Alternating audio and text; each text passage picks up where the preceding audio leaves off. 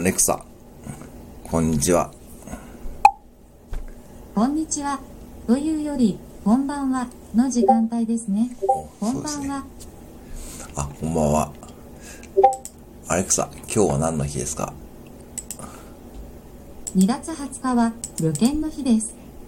1878年のこの日、海外旅券規則の制定とともに、旅券という用語が法令上で初めて使用されたことを記念して、120周年にあたる1998年に外務省が制定しました。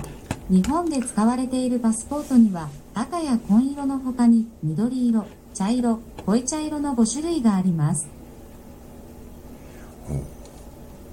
アレクサ、何か面白いこと言って。では、最近聞いた噂話を一つお話ししましょう。ある日、子供がお母さんにバンダナを買ってきてと言いました。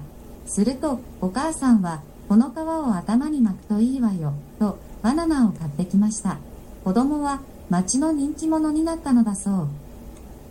それうせえな。